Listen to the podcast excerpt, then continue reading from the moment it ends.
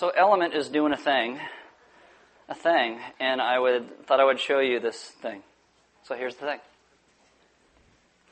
Hey Element, how's it going? My name is Jonathan Whitaker. I used to be one of the pastors at Element from 2010 to 2014. My wife Jennifer and I have been all over the world since then. We've learned a lot, we've been on mission, and we're excited to tell you about our new mission here in our new home. We're here in Colorado Springs, where we're taking gospel community on mission. Welcome to Element CS. Welcome to my basement. As you can see, this space is already being transformed into the first gospel community in a church of gospel communities right here in Colorado Springs. This is the place to be. Jesus asked us to do two things during his earthly ministry. The first was love the Lord our God with all our heart, soul, mind, and strength and the second is like it, to love our neighbor as ourselves. That's absolutely the mission of gospel community. But Jesus asked us to do one additional thing before he ascended, and that is to make disciples. Here at Element CS, that's exactly what we're using our gospel communities to do. Our mission at Element CS is to train leaders who can plant gospel communities in their communities and beyond for the purpose of saving the lost and training the saved. We look forward to this opportunity that God has given us to make disciples and start gospel communities right here in Colorado Springs. We're excited to partner with Element Christian Church in this great endeavor that's going to make the difference in so many lives right here in this thriving community.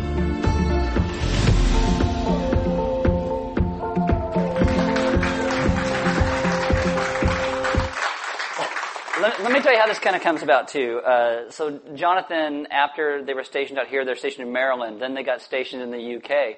And about a year into being in the UK, the the Air Force chaplain got sent somewhere else, and so there's no one there to really take over that. And so God's like, Jonathan, do it. You know, I didn't burn a bush or anything, but felt like I was calling him to. And over like a year and a half, he realized over, over like a year and a half, he realized that he, he actually loves doing this and he feels like God is calling him to this thing. And so he, they're stationed in Colorado Springs. There is a lot of airmen now who are going to Colorado Springs. And what they found is, uh, Colorado Springs is like church mecca. If you've never been there, there's churches like everywhere. But what they found is that there's not a lot of focus on, like where we focus on gospel communities, connecting you guys with one another in communities that can actually live out the gospel in each other's lives. And, and they get there, and so this is one of the things that the airmen were talking about. And so Jonathan was like, well, let's plant a church of gospel communities here. And they were moving that direction. We, we were like, if we didn't do it, they were probably going to do it anyway, but we want to totally be involved in the midst of this. And so uh, their official launch date is October 21st. And uh, Eric, one of our elders, and my wife and I, and Michael, one of the guys here, were all flying out for that to be part of that launch on October 21st. And so it's really cool. Hopefully, it's exciting for you guys too. Yeah, it's pretty cool. Yeah, I'm going to tell you about another church plant where look, somebody isn't happy about it. Okay. I thought you were all excited. uh, we're actually looking at doing a another church plant as well in Thailand. And so we're looking at partnering with a village there called Pak Chong and it's and it's different than like a church plant you would think you know, how church plants go in America. And so we're working out kind of the logistics of that what it looks like to be in that culture, to have Element partner with this community that's there. We'll probably have more information around the end of this year, beginning of next year about that. Uh, part of the reason why we want to do this is prostitution is huge in Thailand.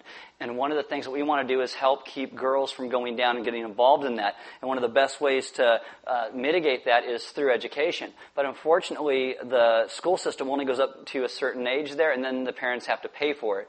So we're probably telling you about scholarship programs that are coming up for uh, people, girls in Thailand and young boys in Thailand to help keep them in school to get a better education so that doesn't have to happen to them. Uh, and we want to partner with a village that's there just to really bring the good news of the grace of the gospel to eventually, you know, the entire world. And there will be opportunities in the future. If you want to go on like a short-term missions trip to another country, uh, we will have a place over there and a village to actually connect and be part of because we want them to understand who Element is and how we're connected to them there, as well as Colorado. So if you're ever in Colorado, you got two places to go. See, stateside or it's exciting stuff, guys. Yeah. I think God's really good in, in, what He does and what He calls us into. So, if you're new to Element, welcome. Uh, there are Bibles in the seatbacks in front of you. If you don't own one, you can have one. If you forgot one, you can use one. There are sermon notes on all the communion tables throughout the room. They look like this. Uh, these are half sheets that go along with the message of, that I'm going to talk about today. Uh, if you are in a gospel community, there's actually uh, workbooks that we're going through as part of that as well. Uh, but either way, you can take these notes and go along with what's today because it's going to kind of go along with the chapter in this book. We're uh, doing a series through Tim Keller's book called The Reason for God and uh, we hopefully get you all to be part of that. If you have a smartphone, you can download an app. It is called YouVersion. You click on More and then Events in YouVersion. We will come up by GPS in your smartphone, and you will get sermon notes, verses, questions, announcements, and all that goes with today's message. My name is Aaron. I'm one of the pastors here. Why don't you stand with me for the reading of God's Word? And this is Exodus chapter 20, verses 1 through 3. It says, And God spoke all these words, saying, I am the Lord your God, who brought you out of the land of Egypt, out of the house of slavery. You shall have no other gods before me. Let's pray. Father, this morning I ask that you would teach us what it means to be a people who live out the understanding of no other gods before you. And that we would find great hope in the truth that you are God and we do not have to be and that we can trust your provision in all that we go through and all that comes into our lives and walk in ways of freedom and hope and goodness and grace because you are good. Amen. Have a seat. So as I said, we're doing this series called The Reason for God based out of Tim Keller's book, The Reason for God, because we're not that creative. Uh, one of our elders, Mike Harmon, says, I like to quote Tim Keller a lot, so I thought, why don't I just do a Tim Keller book? Boom, there. We're good.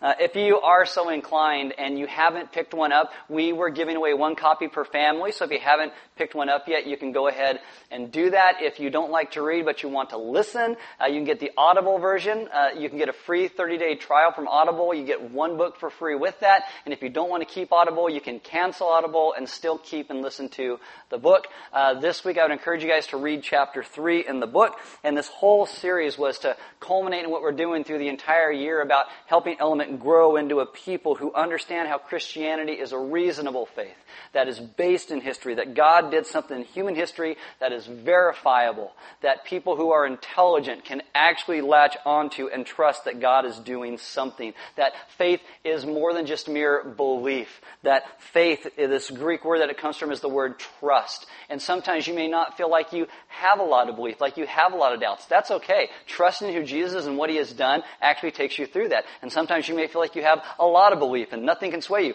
That's great. It's still trusting what Jesus has done to rescue and save us. It's not how much belief we can muster up. It's trusting in what God has actually done.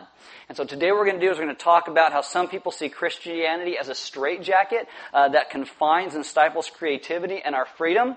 Keller quotes Emma Goldman as saying that Christianity was the leveler of the human race, the breaker of man's will to dare to do, an iron net, a straitjacket which does not let him expand and grow. And people hold views of this, of Christianity like this throughout the ages. And a lot of Christians don't know how to rationally answer them. It's part of the reason why we're doing this series. And so is, you know, Christianity the, the straitjacket? Well, all the way back in the 1940s, there was a great Christian writer. Her name was Dorothy Sayers. And she penned these words. This is long. I'm going to read it. Don't let me lose you in this. But it could almost sound like it was written today and not 80 years ago. This is what she says. It is worse than useless for Christians to talk about the importance of Christian morality unless they're prepared to take their stand uh, upon the fundamentals of Christian theology. She means the gospel, the good news of Jesus. It is a lie to say that dogma does not matter. It matters enormously. It is fatal to let people suppose that Christianity is only a mode of feeling. It is vitally necessary to insist that it is first and foremost a rational explanation of the universe. It is hopeless to offer Christianity as a vaguely idealistic aspiration of a simple and consoling kind. It is, on the contrary, a hard, tough, and exacting complex doctrine steeped in a drastic and uncompromising realism.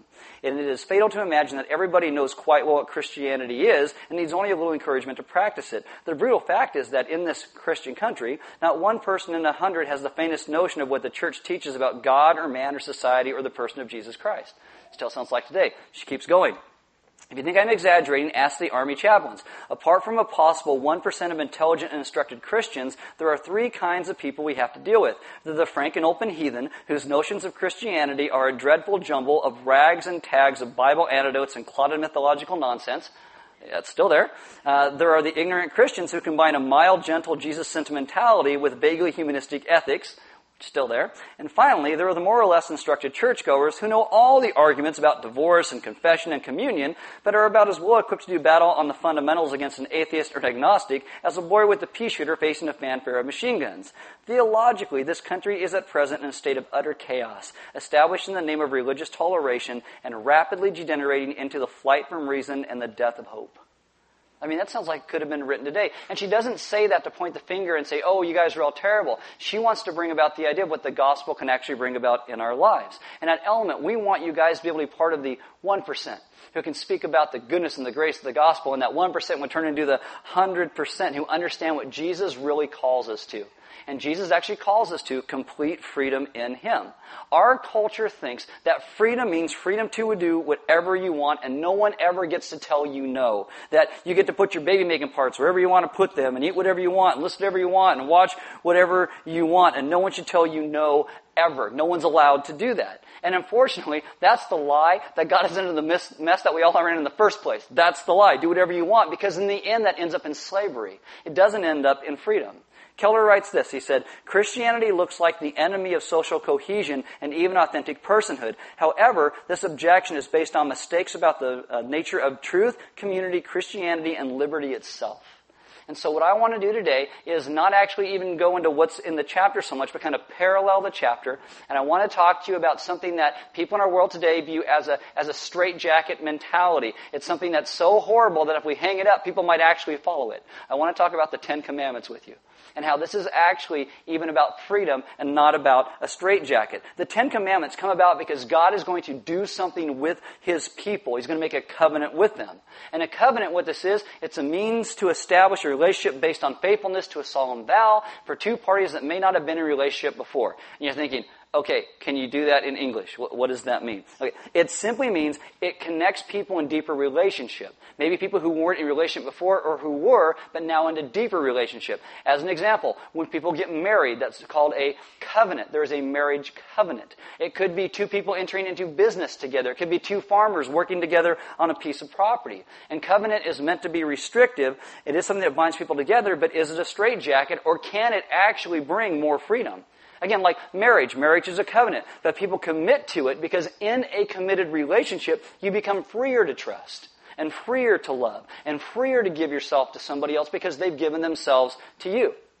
Imagine if a guy is dating a girl, right? And he walks up and he says, you know, we're dating, but I feel that for me to be faithful to just one woman, that's too hard. I need to be true to the inner core of myself. When the inner core of myself sees an attractive woman, I've got to chase her down, and I got to talk to her, and I got to make her kind of go out with me. Is that relationship going to last? No, we actually have a name for guys like that, by the way. And relationships work and grow deeper when two people actually trust one another? When people give themselves to each other in greater hope and love and freedom, that means they're actually committed. Marriage doesn't make people less free. It actually makes people more free because you can trust that somebody trusts you and you trust them. Open your Bibles to Exodus chapter 19.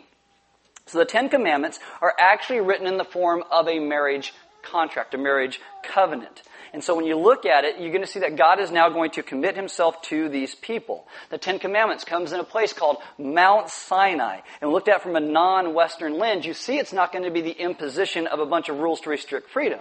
That God is going to bring freedom to these people by covenanting with them ancient covenants, they, what they did is they always had a provision in them for preserving a copy of this covenant so both people would have a copy how, how they're going to treat each other. So Moses comes down from the mountain with these Ten Commandments. Have you ever seen this old movie called History of the World Part 1 with Mel Brooks?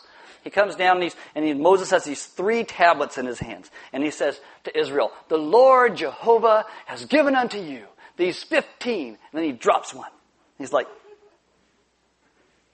These 10, these 10 commandments. And if you've ever seen a picture of the Ten Commandments that are on a wall, it's usually like five on one, five on the other, right? You say, okay, that's not how it was. All ten were on each one because there's provision. There were two of these tablets because Israel got a copy. Who gets the other copy? God gets the other copy. And it's not that God forgets. It's that God is saying, I will be true to the covenant that I have made with you. And then God gives both these copies to the Israelites to put them in this thing called the Ark of the Covenant, kind of like Indiana Jones, but a little bit different. But it's kind of like this carrying case for, for these tablets. And the scriptures talk about how when Israel first saw these tablets, they stood up. Because it wasn't just a list of rules. This was God promising His presence. I will be with you. One of the reasons I have you guys stand at the beginning of every message when I read God's Word is I just want a little bit of that in you that's like, God has spoken words to us. And we get to hear those, and so we stand because we just want to hear a little bit of what He's saying in that. Now, before the Ten Commandments were given, God says this. Exodus 19, going to start in verse 4. He says, You yourselves have seen what I did to the Egyptians, and how I bore you on eagle's wings and brought you to myself. Now, therefore, if you will indeed obey my voice and keep my covenant, you shall be my treasured possession among all peoples. For all the earth is mine, and you shall be to me a kingdom of priests and a holy nation. Now, those words that God speaks there are given right before the Ten Commandments come. So, that's in Exodus 20. You can open your Bibles there, by the way. And in Exodus 20, the Ten Commandments come. So this is before the Ten Commandments are actually given. And when this arrangement then shows you, it's not based on their prior obedience. It's not based on legalism of any sort. God's taking a bunch of slaves that He brought out into a place of freedom. These people who have been told that they have no value, God says, you have value. You are my treasured possession when they've told you have no identity. God says you have an identity. You're a holy nation. You have a destiny. You will be for me a kingdom of priests. And the Ten Commandments were never designed to be a standalone list of rules. They always come in a relational context. In Judaism, they're not even called the Ten Commandments. They're called the Ten Statements or the Ten Words because they're rooted in the way that things actually are. They flow, flow out of how we were designed and how God made us to be.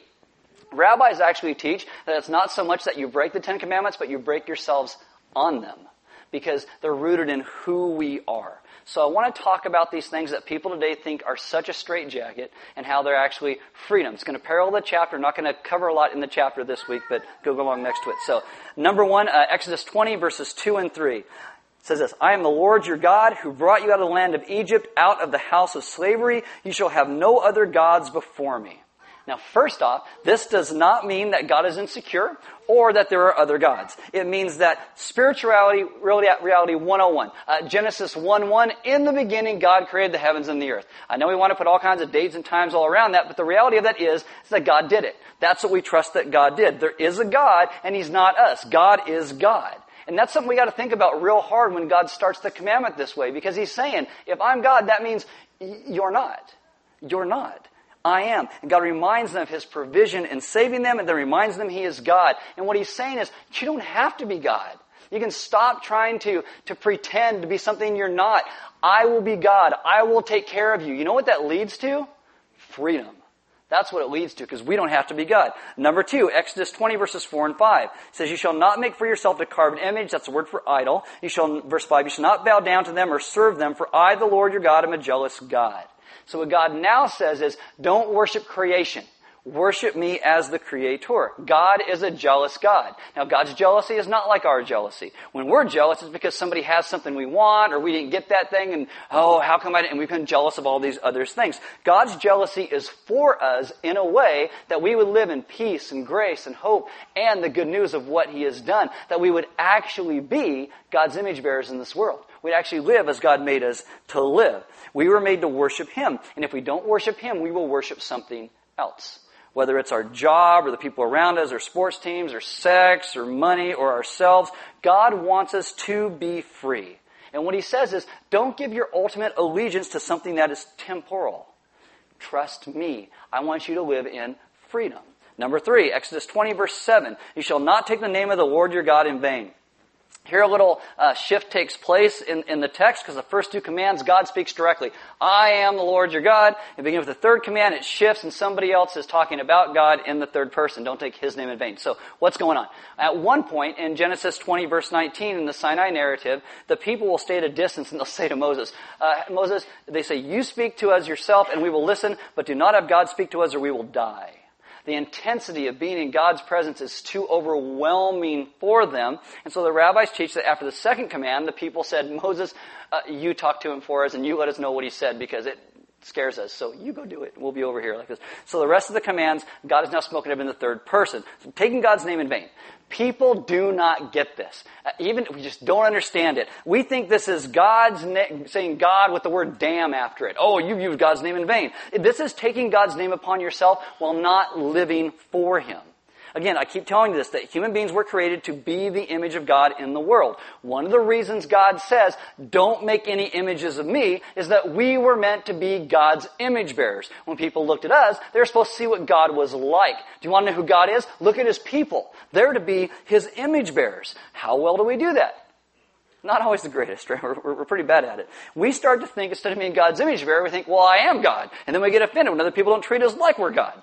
So taking God's name in vain means claiming to be something like a follower of Jesus and not living as God's image bearer in the world. It could be, uh, it could be saying, don't claim to speak in the name of God while not speaking the words that God would actually say. I think this is really important in our political climate today. Don't speak words that in God's name while not actually speaking the words that God would actually say. This is really good words for a lot of people today. Stop pretending to be what you are not. Stop pretending. This is not a straitjacket. This is about freedom. Number four, Exodus 20 verse 8. Remember the Sabbath day to keep it holy. God intends for His people to work and to rest. I know for some people resting is not so much of the issue. You work like three to five hours a week and you're like, whew, I gotta take a nap. That was really tough, right? But other, other people, you work all the time and you need to learn how to rest. The idea is don't worship your work. You worship God. Don't think that all your security is going to come from that job that you're doing. You trust who God is because God leads us into freedom. Uh, number five, Exodus 20 verse 12. Uh, honor your father and mother. You might think, but my father and mother weren't honorable. Maybe you were adopted. You don't even know who your parents actually are. This is the idea behind it that don't let that skew your understanding of the reality of motherhood and fatherhood because most people at some point in their lives will probably become mothers or fathers. You esteem that role of motherhood and fatherhood. Don't let this thing that has happened to you in your past define the good things that God has set out for you in front of you. Don't let this bondage, this slavery, hold you down. Live in the freedom that God has designed you to live within. Number six, Exodus 20 verse 13. You shall not murder. Now, I'm not going to talk to you about the capital punishment argument and stuff like that. It's a rabbit trail. You forget what I was saying altogether. But the Hebrew word here means taking an innocent life. It also has the connotation of taking a life through negligence or carelessness. So this would extend to being a bully, I think, and pushing someone to do something heinous where they kill themselves or kill somebody else. Uh, there's a news story I saw last night of another mom who had locked their baby in the car in the heat while they went to go have lunch. I think it refers to that. I think it refers to getting lit and then hopping in your car and driving your car around somewhere. When you get to Jesus, Jesus takes it so far and he talks about carrying judge, uh, grudges around and not offering forgiveness. Why? Because when you walk around with the grudge, you are not free. And God wants you to be free. Number seven, Exodus 20 verse 14. You shall not commit adultery. Seems pretty self-explanatory, right? Okay, but I do want to talk about it. I want to talk about it. Uh, because this means that, you know, trust is meant to be honored, but you can also read this as, you shall not break the peace of marriage. So that would then entail the idea of being sexually pure with your spouse, not being given to lust, but it also means that we continually seek peace with our spouse because God has sought peace with us as a people. And then if you look at the rest of the scriptures, this is, this isn't drawn out to see that it's even bigger than that because maybe you're not married. You think, I don't got to listen to that. Well, we kind of do. Because this is the idea that we seek peace in all of our relationships. I don't know if you've married, if married and ever had a fight with your spouse. Never? Okay. Have you ever had a friendship and you, and you have a fight with a friend at one point? How, how do you feel after you have that fight? Are you free? Not at all. You walk around with this thing laying upon you all day long. You're beholden to that. You're stuck in the aggravation, sometimes the guilt of what you said or maybe what they said. And God wants us to live in freedom. That's why you offer forgiveness and grace and you walk that way. Uh, number eight, Exodus 20 verse 15, you shall not steal also seems very self-explanatory. But we tend to steal not because we're in want or need, but because we're selfish. Like, we'll, we'll cheat on our taxes, right? Or maybe I know people who have lied at a restaurant about how good or bad the meal was to try and get a bigger discount or get their meal for free. Uh, a lot of people claim that they don't steal, but think about this. God calls us to be generous. God says everything that you have, even the mind that you have to do the job that you do, was given to you as a gracious gift from me. So how often do we give some of our income away? When we go through life and we're focused just upon ourselves and our wants and our own desires, trying to get everything we want, we're not free. We're in slavery. Everything that our world says, go get this, oh, that's freedom, grab onto that thing. What it does is it actually becomes slavery. And God says, be a giver. Be joyful in generosity. Don't go through life as a taker. Uh, number nine, I know I'm blazing through these. I did a series once where this is a couple months long, so you're welcome, by the way. Uh, number nine, Exodus uh, 20, verse 16. Uh, you shall not bear false witness against your neighbor. That means lying. So let me see if, if you know this. Uh, when you think about Jesus' words, who is your neighbor? Everybody. Exactly. Everybody's your neighbor. Those you like and those you don't. Who's the person sitting next to you right now? your neighbor. My spouse. No, that's your neighbor too. Okay, you got to treat him with kindness and grace and all that. Uh, the person at the checkout counter at Costco who writes a check. It's your neighbor. The guy in front of you at the gas station that goes up to pay in cash rather than using a credit card like a normal person. Neighbor.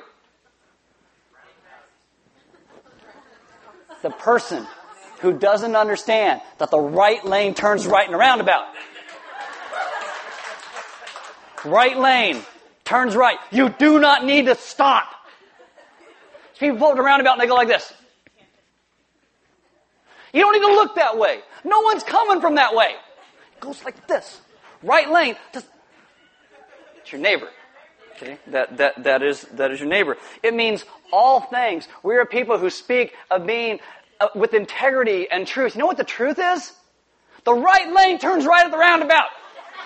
That's what the truth is. If, if you don't like someone's post on Facebook, don't thumbs up it and say, yeah, when you think they're a dummy. Don't do that. We, we don't lie because when you lie, you have to remember all the lies that you have said and you are under bondage to these lies and God wants you to be free. Free. Number 10, last one. Exodus 20 verse 17. You shall not covet your neighbor's house, you shall not covet your neighbor's wife, or his male servant, or his female servant, or his ox, or his donkey, or anything that is your neighbor's. Now, don't get lost in the language like, I never coveted my neighbor's ox or donkey, I'm doing pretty good. So your neighbor is then everyone, and this command now talks not just about our actions, but the attitude of our hearts in the midst of it. When your heart envies others, when your heart wants what other people have, when we refuse to live the life that we have been given because we think everyone else has it better, you are not free. You are a slave. And God wants to set us free. Do you see how something like the Ten Commandments weren't about slavery, not about a straitjacket, but about freedom? And again, this is why rabbis taught. You don't necessarily break the Ten Commandments, you break yourselves against them. So when these words were given to the earth, has Israel just traded in one form of slavery for another? They used to be bound to Pharaoh and now they're bound to Yahweh, still not free? Not at all. Because when we are bound to God in Christ, we get to live in great freedom. Surrendering our lives to Jesus is, is constraining in a sense because it frees us to who we were actually always meant to be. We are told in the scriptures that Jesus came to fulfill the law. Everything we could not measure up to, He lived the perfect life for us. And this is true and it's freeing, but there's even more because God wants to return us to the people that we were always meant to be image bearers of God. By Jesus dying and raising from the grave, it doesn't mean that God's character changes. It means that we actually get to understand that there's something God calls us into, and that is deeper than our own particular opinions. And this is why the scriptures are really big on this scary word in America today that is called obedience. Uh, John Ortberg said there are two great reasons for obeying what God has laid out. I'm going to give you both those. Number one, he says, obedience to God increases the freedom that matters most to human beings. Obedience to God increases the freedom that matters most to human beings. And this is what I talk to you guys about a lot. That typically we look at freedom and we think there's, there's two types. There's freedom from external constraints, anybody telling you what to do, and there's freedom for becoming the type of person God calls you to be. The thing that our spirits and our hearts and our souls long for. The main way we think about freedom today in our society is freedom from external constraints. Nobody can tell me what to do. It is my personal rights. I'm going to listen to my heart and I'm going to listen to my inner voice. I'm going to tell you the truth about your inner voice he's an idiot. Or she is an idiot. Or we're idiot. That, that, that's the deal because our inner voice says, get that, eat that, drink that, smoke that, sleep with that. And then we do those things and we end up being in bondage to all those things. We're like, how come I'm not free? This is supposed to make me feel so good. And it doesn't because you're in bondage to those things. And the freedom that we lack is not simply limited by external constraints. Our freedom is limited by an internal reality of our own brokenness and our own weakness and our dividedness. Sometimes people want to stop doing some of the things that they're doing and they realize, I can't stop doing these things. And it affects your family and affects your workplace and affects your kids and affects all of these things because we are not free. Because the freedom that we lack is this internal freedom. And that becomes much more dehumanized and much more tragic than external constraints. How do we become free? We actually turn our life and will over to somebody who is greater than we are. We turn them over to Jesus. We recognize there's an order and that God uh, designed us a certain way that we are not the center of the universe. We're not the master of our fate. We're not the captain of our ship, that there is a God. That's why the biblical writers make such a strong connection between God and freedom. The psalm writer in Psalm 119 verse 45 out of the NIV says like this, I will walk about in freedom for I have sought your precepts. That's your laws, your ways. James 125, but the one who looks into the perfect law, the law of liberty, and perseveres, being no hearer who forgets, but a doer who, doer acts, he will be blessed in his doing. When we make our desires our God, it always ends up in slavery. When we turn our desires over to God, it always leads to freedom. And the freedom that matters most to human beings, the freedom that actually comes from obeying who God is. And secondly, we obey God because God alone in all the universe is worth obeying. And if you think Christianity is a straitjacket, just out to infringe upon your freedom, you will always find ways to rebel. Now, Christopher Hitchens in his book, God is Not Great, wrote this. If the Bible were true, it would be a total, it would be a disaster because it means living eternally under a divine totalitarian despot. It'd be like living in a celestial North Korea, but worse because you could at least die to get out of North Korea. Is that who God is? Not at all. Not at all. And we look at something like the Ten Commandments, people think, oh, it's, it's so constraining. It's not. It's about freedom and hope and life. And I wanted to suggest if you actually read the scriptures, if you read the Reason for God book, God actually gives a very clear picture of who He is. Think about what God has done to bring us freedom. These are great words that get spoken over us. This is Romans 8, 1 and 2.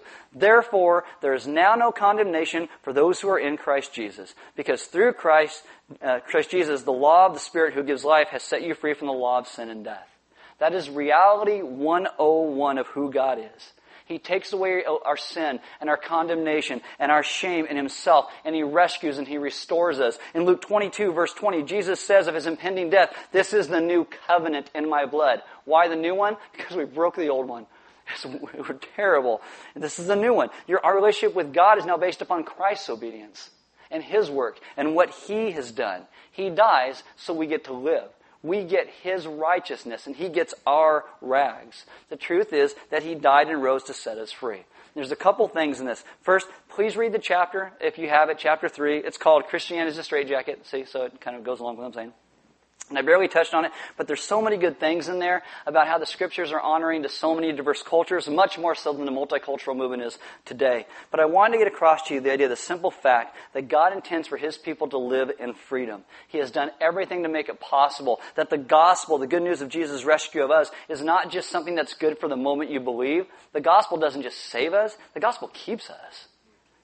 And it, when things come up and make us want to move into these other areas, remember that the gospel has spoken great words into our lives and it keeps us trusting in God's freedom and God's grace because we understand His goodness. That everything that separated us from God and us from one another, this thing called sin, was taken care of in the person of Jesus Christ. When we talk about communion and you understand the breaking of that cracker like Christ's body was broken for us, dipping it in the wine or the grape juice, reminding us of His blood that was shed for you and me, this is about freedom. This is what God did to purchase and bring freedom. God doesn't send Jesus to the cross to constrain His people. He sends Jesus to the cross to die for what separated us from Him and one another so we can begin to live how we were meant to live in the freedom that He provides. Nothing in this world needs to hold you down and make you its slave because God has come and offered His people freedom. And everything else around us so wants to ensnare and entangle and enslave us. And God comes to set us free because He is good. The band's going to come up. As they do, I'm going to invite you to take communion, as I said. There's going to be some deacons and elders in the back. And if you need prayer, if you are in a place today where maybe you have seen Christianity as a straitjacket, I can never trust Jesus because it's so confining and maybe you get a bigger picture of the freedom that God actually wants to bring to us. Or maybe you have something in your life where you feel like God couldn't love you or, or accept you into his family because of things you've done. You're living in, in this shame of who you are or who you've been. They would love to pray with you about to help you to understand that our shame does not keep us from the family of God. That what we have done or what has been done to us or what we have done to others is all taken care of in the person of Jesus Christ. And we can come into relationship with God again. We can actually live in the freedom that He provides. We can be the people He made us to be. And that doesn't happen by following a list of rules. It happens by following Jesus first and foremost in our lives and everything that we do. Because when we start to follow Him first and foremost, it changes how we interact with everybody around us. It changes how our interpersonal relationships, and it also changes our attitude about ourselves and our relationship with God because we understand who He is and what He has done. Because our God is great and good. We need to live in that goodness and stop focusing so much on ourselves and what we think we're not getting out of this world. And begin to see what God has done in the midst of this world where we live now to rescue and save us. Uh, there's offering boxes next to every door. We give because God gives so much to us, giving us part of our worship. We do not pass the plates in response to what He's done. Uh, there's food out there. Grab something to eat. Take some sermon notes. If you're not in the gospel community, kind of walk through those with some friends this week. And talk about, you know, what, what things in your life are you beholden to? What things are you in bondage to? What things do you pray that God would set you free from because you feel like you're never free? and allow Him to move you to the place where you understand the true and the great freedom that He brings to us. Because our God is great and good. And He is the only one who enables His people to truly live in freedom. Let's pray. Father, this morning, I ask that you, as our great God, would remind us of your grace and the wholeness that comes from what you have done to rescue and save us. I ask that we would be a people who understand the central truth of Genesis 1 1 and the first commandment that you are God alone, and we are not. And the beauty is that we don't have to be. We don't have to hold our own lives in our own hands. We can trust you for the rescue and salvation of all that we are. You can come and take all the places that we have put ourselves into bondage and you break those chains and you set us free to trust who you are.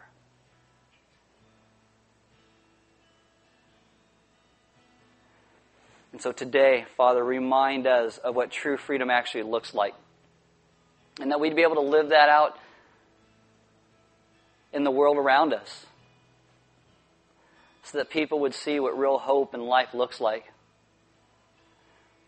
Not a people beholden to others' opinions about us or beholden to the things that bring us comfort, but we are a people who are solely beholden to who you are because you are the one who rescued and saved us and made us, and you know what our lives are supposed to look like and be. So teach us to trust you for the purpose of the freedom that you provide that we can be a people who learn how to worship you not just in singing a couple songs, but in all that we do. Honoring you with every bit of who we are because you are good. We ask these things in your Son's good name. Amen.